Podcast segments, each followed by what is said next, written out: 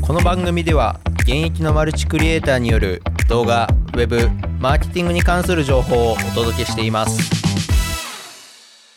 はいどうも皆さんこんにちは、えー、今回もね、えー、マルクリ道場ポッドキャストに、えー、聞いていただいてありがとうございます、えー、今回もね、えー、ゲストイーファンをお呼びしているのでまあちょっとイーファンとねあの今回のトピックウェブデザインをね、えー、これから学ぶえー、時に、まあ、どうすればいいかっていう風なところで、ちょっと Web デザインをね、トピックに話していきたいなと思います。はい、じゃあそれではイーファンに登場していただきましょう。イーファン、おはようございます。おはよ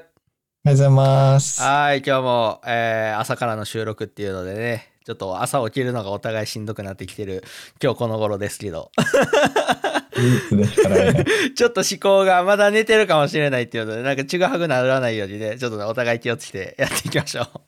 はい。はい。っていう風な形で、今回ね、ちょっと Web デザインをね、これから学びたい人っていう風なトピックで、ちょっと話していきたいなと思うんですけれど、まあ、ここね、僕もいいファンも、まあ、お互い、えー、実務、業務でね、Web デザインしてると思うんですけれど、まあ、その、えっ、ー、と、Web デザインを始めたきっかけから、まあ、今後、まあ、今の現状、立場踏まえて、まあ、ウェブデザインをこれから学びたい人に向けて、ちょっとね、メッセージをお届けできたらなと思ってます。はい。じゃあ、ちょっとじゃあ僕からの質問で、まあ、イーファンは今、ウェブデザイナーとして会社員で働いてるっていう風なところですよね。そうだね。うん。うんうん、これね、結構ウェブデザインってね、めちゃめちゃ幅広いですよね。歌を上げたら。ちなみにその E ファンが今やってるウェブデザインっていうのはどういうふうなことをやってるかちょっと教えてもらってもいいです？あ、OK です。はい。本当に幅が広いというか、うんうん、なんだろう、ウェブだけで見ても結構、例えば、動的なものとか性的なものとかっていう分け方があるとしたら、基本的に俺がやってるのは、まあ、性的なものになってるかな。なるほど、なるほど。で、まあ、うち会社の中で、会社の中のデザイナーとして所属してたりするので、うんうんうんまあ、その何か売りたいものがあって、それを紹介するデザインを、まあ、ウェブっていう形で作るっていうのが基本的に僕がやってることですね。なるほどなるほど。ちょっとさっき出た動的なものと性的なものって言ったらちょっと多分初めて聞く人も多いかと思うんで、まあ、なんかざっくり性的なものの代表はこれで動的なものの代表でってみたいなのってあったりします？なんかめちゃめちゃざっくりで言うと、うん、基本的に性的でよく言われるのはランディングページとか、まあ、ホームページとか。ああ、そうですよね。はいはいはい。かな。あなんだろう、その、で、動的なものっていうと、実際に自分が触った時にこう反応があったりとか、ああ、ブログないし、そのアクションを起こした時に、同じページを表示してるんだけど、はいはい、内容は違うみたいな、ツイッターとか、あなるほどブログとか、そういうものは動的になるかな。なるほど。まあ、使いやすさ的な感じとか、そういうふうなところですよね。うん。わかりました。じゃあ、まあ、性的なところで、えじゃあ、E ファンは、その、えー、会社の中で性的なものって言ったら、結構じゃあ、ホームページのデザインとか、ランニングページのデザインをやってるふうなところですかね。そうだね。ああ、なるほど。はいはい、ありがとうございます。ちなみに僕も一緒で、僕もホームページデザインとか、最近はランディングページって言われる、まあ広告のような、まあ、商品紹介のような、あのページ、1枚のものっていうのをランディングページって言うんですけれど、まあ、そういう風なデザインがちょっとちょこちょこ増えてきてるっていう風な感じで、もともとはでもそうですね、ホームページデザインから入った感じなんですけれど、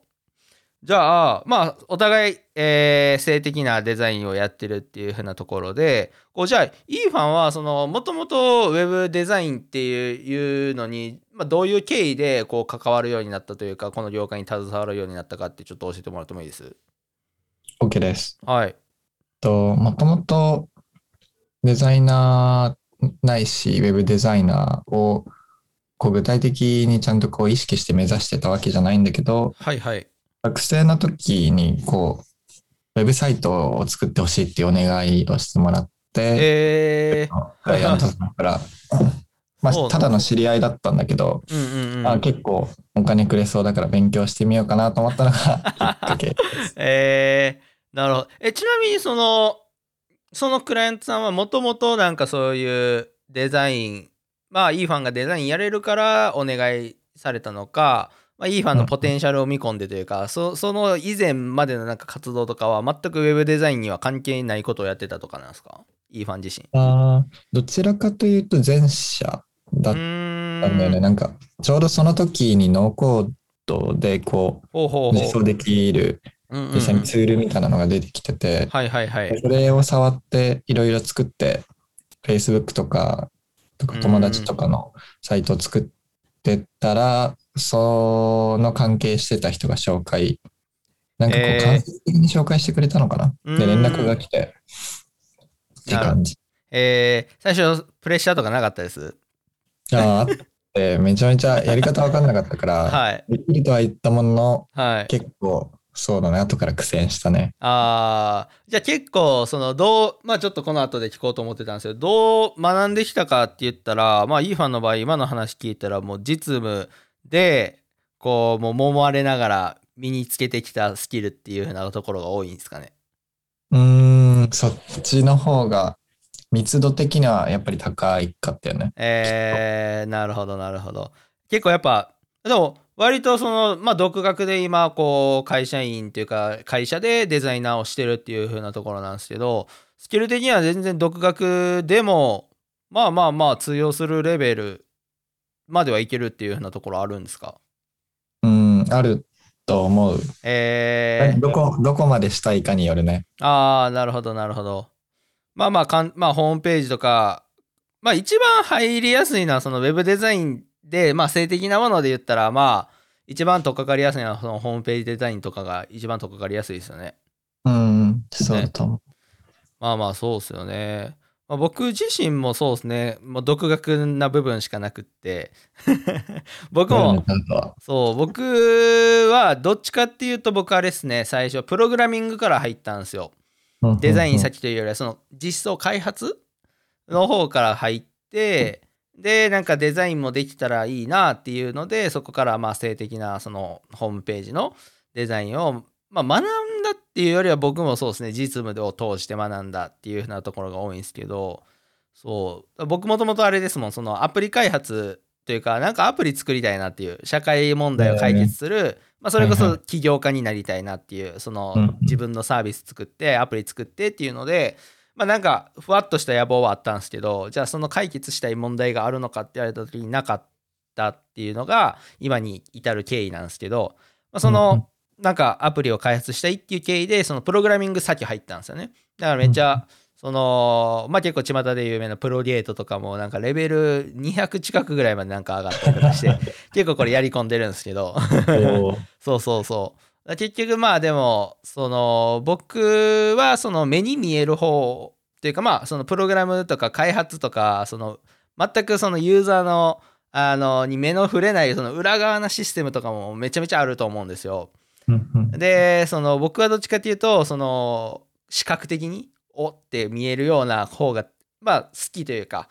っていう風なタイプやったんでそこからじゃあ表に見えるようなそのまあいわゆるフロントエンドエンジニアって言われるようなその表側ページ作ったりっていう風なところにあの携わるようになってそれこそ一番最初その HTML CSS って言われるまあウェブサイトを作るためのプログラミング言語というかまあマークアップ言語があるんですけど、まあ、そこであのスキルをさっき僕はどっちかというとだからそのシステム開発ページ開発の方から入ってもっとデザイン性にこだわりたいっていうのになっていろんなウェブサイト見たりとか実務でこう学んだりっていう風な経緯があったりはするんですね。そうそうそうっていう意味ではまあじゃあでもイーファンはどっちかというとじゃあデザインの方から入ったっていうのが今の話だったら。そうだねそうだね。うん、逆に俺はそんなに包括的にできないから。うんなんか実際にアウトプットとして出てるものは同じだけど、はいはい、例えば、タカトがやってる方がこ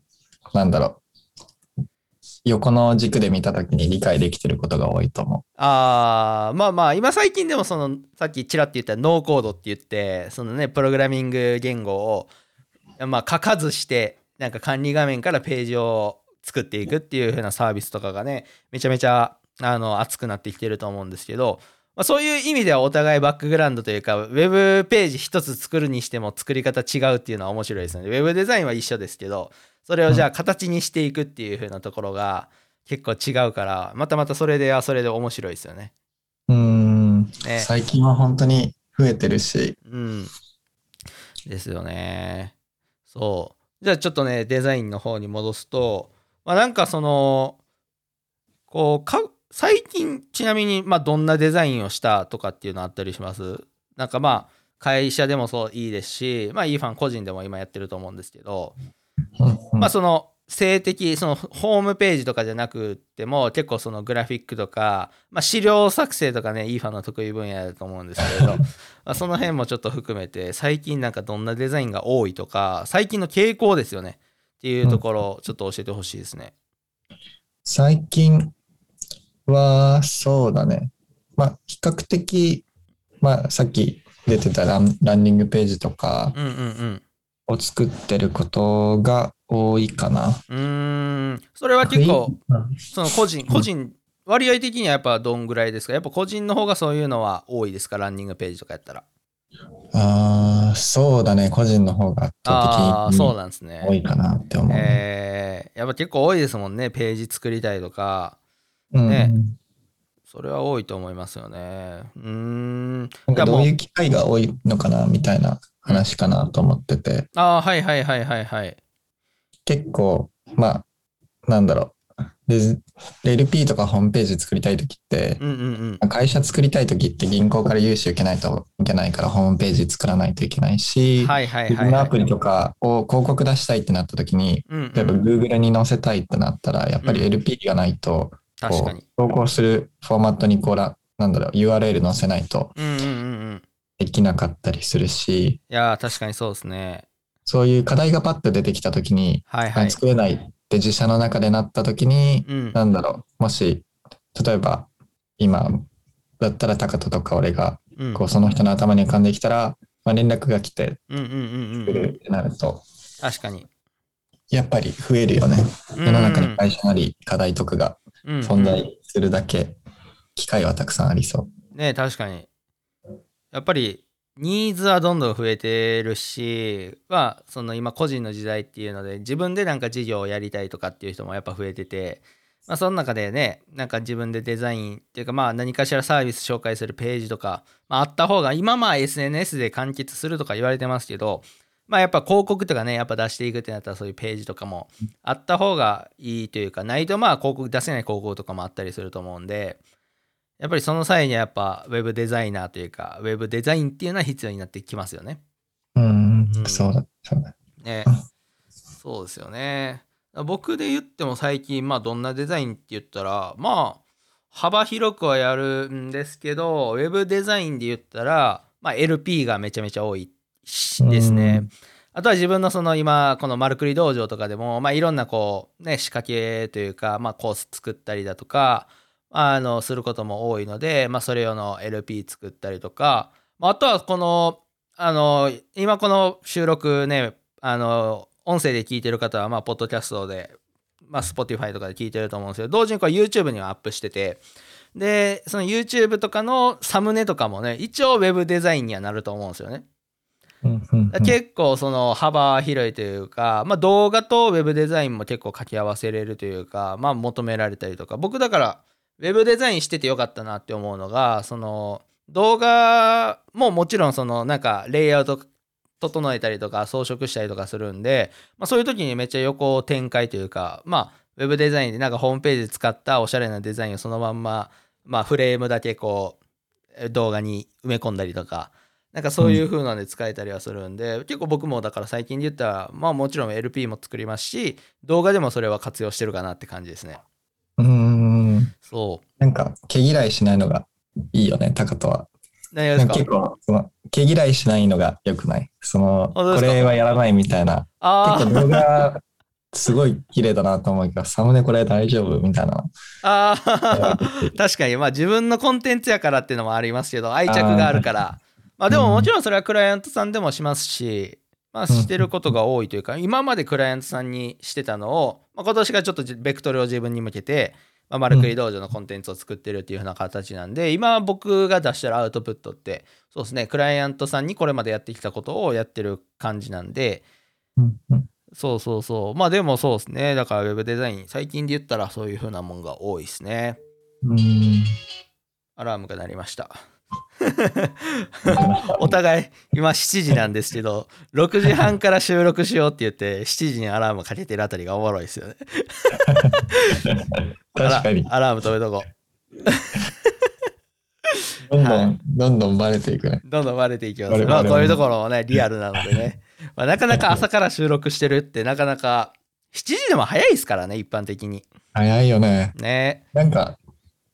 早いよ。ねまあ、それこそ僕完全にフリーでやってるんでやっぱこういう風な朝に予定入れないと本当に気づいたら昼とかあるんで。ああ。そう。やっぱそういう意味でも強制力を持つっていう意味でもこういう朝の予定を入れるっていうのは本当にありがたいですね。いや、それ改めて、今、いろいろあって、うん。その、中間期間、会社から会社に移るタイミングで、ね今ちょっとイーファン転職したっていうタイミングですもんね。またちょっと転職も聞きたいですね。またトピックで。そうそう、それもあってちょっと今ニートしてるから、生活リズムが。ね。まあちょっとねそんな感じで。まあまあ。まあそのウェブデザインねっていう風なところで。ちょっとじゃあまあこれ今まではその僕らがどういう風なデザインしてきたかとかっていう風な話だったんですけどまあこれからまあじゃあそのまあイーファン個人で完全フリーランスではないと思うんですけどまあ個人でもこう仕事してるっていう風なところでまあなんかこれからそのウェブデザインって最近その副業とかでまあトレンドにも乗ってきたりとかはしてると思うんですけどその今じゃあ個人でやっていくとか、まあ、独立ないし副業でやっていくって思ってる人の中で、まあ、ウェブデザインって一つの選択肢にあると思うんですけれどそうだね。その実際にやってる、まあ、僕らからして今じゃあウェブデザインをこれからじゃあやっていくにあたって、まあ、どういうふうなステップを踏んでいったらいいのかっていうところもねちょっとねお話、えーできたらなと思うんですけれどその辺いいファンどうでしょう？なんかその今ウェブデザインやっても OK なのかとかもしやるんやったらどういうふうなステップを踏んだらいいのかっていうのはその現場にいる立場からしてちょっとなんか一言、でまあなんかちょっと話してほしいなと思うんですけど。OK はいです。はい。肉付けしていくとして、まあ、はい。えっと、まずなっても全然いいなとうんうん。思ってるし、はい。逆になんかどんどんなりやすくなってるなとは。おーはいはいはいそれこそ、まあ、ノーコードとかも出てきてるし。で、まあ、どのようなステップみたいな話で言うとう、んうんうん個人的にはいろいろこう、時代が、なんだろう、やりやすさとか、その自分がやるために必要なものとか、自分がなりたいもののために必要なものは結構準備してきてくれるはずだから、特にデザインウェブ周りにうんうんとっては。なので、まあ、あんまり挫折しない ステップを踏んでいくのがいいかなと思う。その人にとってこう、なんだろうな、あ面白くなくなったなとか、とってもしんどいなみたいなことがあると結構はいはいはい、大変なんで、うん。なるほどなるほど。挫折しない。まあそうっすよね。なんかその結構そういうウェブデザインとかってまあ個人で生きていくとかまあ自分でやっていくみたいなことでまあ独立とかも考える人とかいると思うんですけどそのまあ裏を返せば個人でやっていく独立って孤独なんですよね結局。うん一人で学んだりとかっていうのもあると思うんですけどそれで多分挫折しやすくなるとか周りに聞ける環境がなくてっていうのもあると思うんですけれど、まあ、イーファン自体はそのここまでこう続けられたまあ何ですかねその要因というかどういうふうな環境で最初こうやったっていうのはあったりするんですか？えっと、多分結構実務をマイルストーン的に踏んできたかなと思あってて、あはいまあはい。はい、さっきの話で言うと挫折、じゃあいつ挫折するのかなっていうと、うん、あ自分のスキルが伸び悩んだ時、はいはいはいお金がもらえなかった時、はいはいはいはい。クライアントが自分に対して結構ひどい扱いをしてくる時とか、ああはいまあはい考えるケースがたくさんあって、うんうん。まあ、自分の中でもそういう面には触れてきたけど、はい。まあ、どこから何かを達成してたから、まあ、もうちょっと頑張れたみたいなところもあるし、うんだからまあ、結構そのウェブデザイナーになるのが、はい今の会社がしんどくてお金稼げないとかうんだったら、なんだろう、じゃあお金は頑張ってこう、妥協しないようにするけど、まあ、他のところは結構こう、頑張ってやるとかなるほど。大事かな。ああ、やっぱ結構その辺がネックやったりしますよね。うん。まあ多分一番はまあ、なまあスクールとかの入る、まあ今は結構ね、スクールとかあると思うんですけれど、なんかその、やっぱりまあ、スキル的というか教えてる内容とかは、まあもちろん多分今ね、もう YouTube とかでいっぱい出てる時代なんで、まあその、まあ体系的にはなってないですけれど、ちゃんとこの道筋さえ分かれば、まあ、YouTube だけでも学べるとは思うんですね。でもやっぱこう、そういうスクールとかのメリット、入るメリットとしては、まあお金はもちろんかかるんですけれど、そういう挫折しないような環境であったりとか、まあ、その教材がこう体系的に並んでて、こう最短で学べるとかっていうのもあったりはすると思うんで、その辺で言ったら、まあスクール、なんかね、そういう風なところを見てスクールに入るのは僕全然めっちゃいいと思ってて、うん。ね、僕とか、まあ、いいいいファンどうあの、スクール入入ったことあります？いや、ない。ないですよね。まあ、ここ二人ない、ないんですけど、で、うん。まあ、僕の場合は結構が、まあ、いいファンもそうだと思うんですけど、学生の時っていうのもあったと思うんですよ。その、なんか、お金はないけれど、時間かけれるタイプやった、あの、フェーズじゃないですか、大学生って。うんそうだねそう。だからそういう意味で、やっぱりこう自分なりにこうやろうっていう風な意欲はあったと思うんですけど、まあ、社会人とかになって、まあ、副業とかってなったら、やっぱ、一番の成功体験って、やっぱその報酬もらえるっていうのが一番成功体験やと思うんですよ。そのね、うんそういう意味で最短でこうモチベーション維持するっていうのでも早い段階でこう何か報酬もらうっていうのにフォーカスしたらやっぱりこうなんか最初ね初期投資でまあスクールの料金まあピンキリですけどねまあかかってくると思うんですけれど、まあそういう意味では継続しやすさで言ったらスクールとかめっちゃいいまあ選択肢としてあっていいんかなと思いますよね。うんうんうん。それは本当に思うね。うん。そう、だからね、今結構、ウェブデザインのスクールとか増えてきましたけど、まあまあまあ、やっぱまあ、何かしら目的は持った方がいいですよね。そうだね。まあ、ねある。ちゃんとあるとは思うから、な、うん何、何かになりたいと思った時点で。ねえ。なんでも、まあ一番、まあこれ多分ウェブデザインじゃなくてもそうですけど、今こうね、個人で稼げるというか、まあ副業で稼ごうっていうので、なんか稼ぐを目的にしてしまったら絶対ウェブデザインとか選んだとしても続かないですよね。何かしらのスキル、あの、やろうと思っても。うん例えばまあ動画編集とか、あのウェブデザインって副業とかで結構トレンドやと思うんですけれど、まあなんか稼げるからこれにしようだと、なんか、なんか続かん気がしません？なんか、それ、それモチベだったらなんか、あの、僕的にはなんかつく続かんのかなっていう印象はあるあるんですけど、結う局ん大変やってなってしやめちゃう？やっぱり結構初心者からやるってなったら、やっぱり下積みが必要じゃないですか。うんうん。そう、だからその段階で多分心折れちゃってやめちゃう人は多いかなっていうのがあったりするんで。折れやすいなとは思うね。確かに。うんそう、だからまあ、ウェブデザインとか、まあ何か形にしたいなっていうのが、まあ、ふわっとでもいいんで、これ作りたいとか、こんなん作れるようになりたいみたいな、そのお金以外のところでこう何か、まあもちろんお金もそう必要だと思うんですけれど、まあなんか、それで支配されちゃうとやっぱ続けにくいんかなっていうのはあるんで、まあ、僕からもしなんかアドバイスするんやったら、うん、なんかつく、まあなんかそのプログラミングとかは手段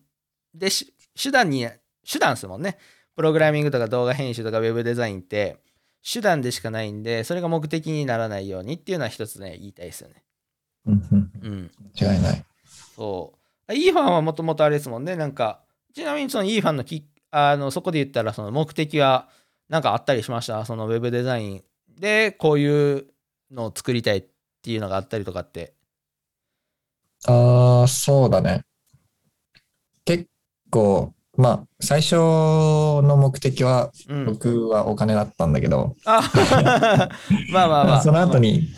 まあ、結構変わってきたのが、まあ、うん作れないものがすごいたくさんあって、うーん。YouTube で調べても、まあ、いろんなこう資料を見ても作れないものうんうんうん。を、例えばクライアントがそれを作りたいってなった時に、うん。やっぱ実現したいし、はい。した方がいいと思ってたから、うん。まあ、それをどんどんやっていくうちに結構、まあ、楽しみが増えてきたりとか、まあ、それを達成することが結構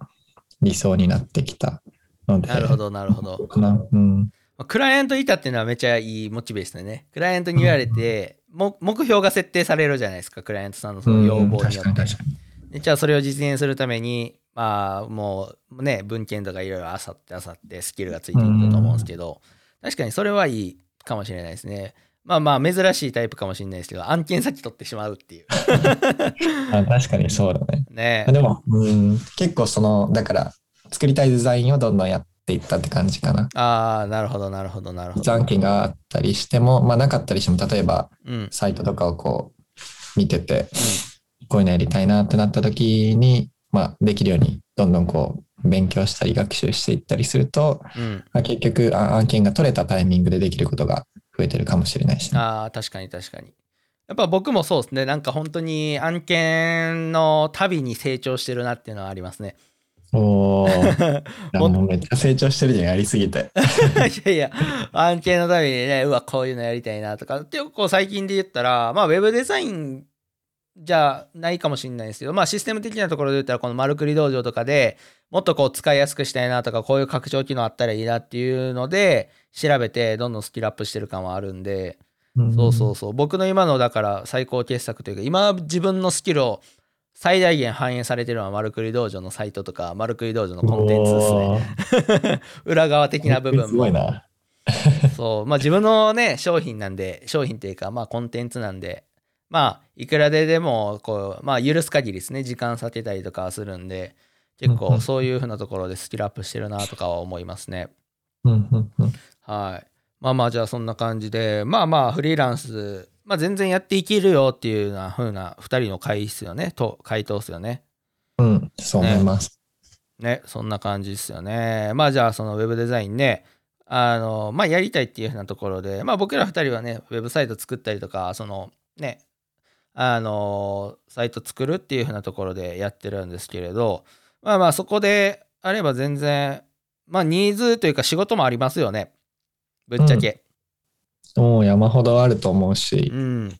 まあ時代のこの背景とかも見ても、やっぱどんどんこう個人が独立するような時代もなってきたんで、まあ独立するってイコールその何かしらササービスとか事業をやるってなったら、それを説明できるなんかウェブサイトとかはね、みんな持つ必要はあったりとかするんで、まあそこにね、それ、その人口が増えるにつれ、まあ必要なページも増えていきますもんね。うん、間違いない。ねだからやっぱその辺で言ったらニーズはどんどん出てくるんじゃないかなっていう風なところで。はい。もうちょっといい感じの時間になってきたんで。はい。っていう風な感じでまあ今回からねちょっとねあの今日の質問っていう風な感じでまあ今回のこのエピソードでまあリスナーさんからいただいた質問をね、えー読み上げてそれぞれまあ回答していくっていう風な形でまあまあちょっとあの質問の内容にもよると思うんですけど、まあ、あの、パッとこう、そんなに長くならないように簡潔にちょっと答えて、えーいけたらなと思います。はい、っていうふうな形で、今回の質問っていうふうなところで、リスナーさんからいただいた質問を読み上げます。はい、じゃあ行きます。えーウェブデザインをフリーランスでやっています。ただ、ウェブデザインを学ぶ人が増えてきたこともあり、他のデザイナーさんと差別化をしたいと思ってるんですけれど、何かいいアイデアはありますかっていうふうなところでいただいてます。はい、じゃあここに対していいファンの回答はどうでしょう？多分これ簡潔にって言ったらちょっと難しいかもしれないですけど、まあパッと、まあ今、こう差別化、いいファンが差別化するっていうふうなところで考えたら何がありますか？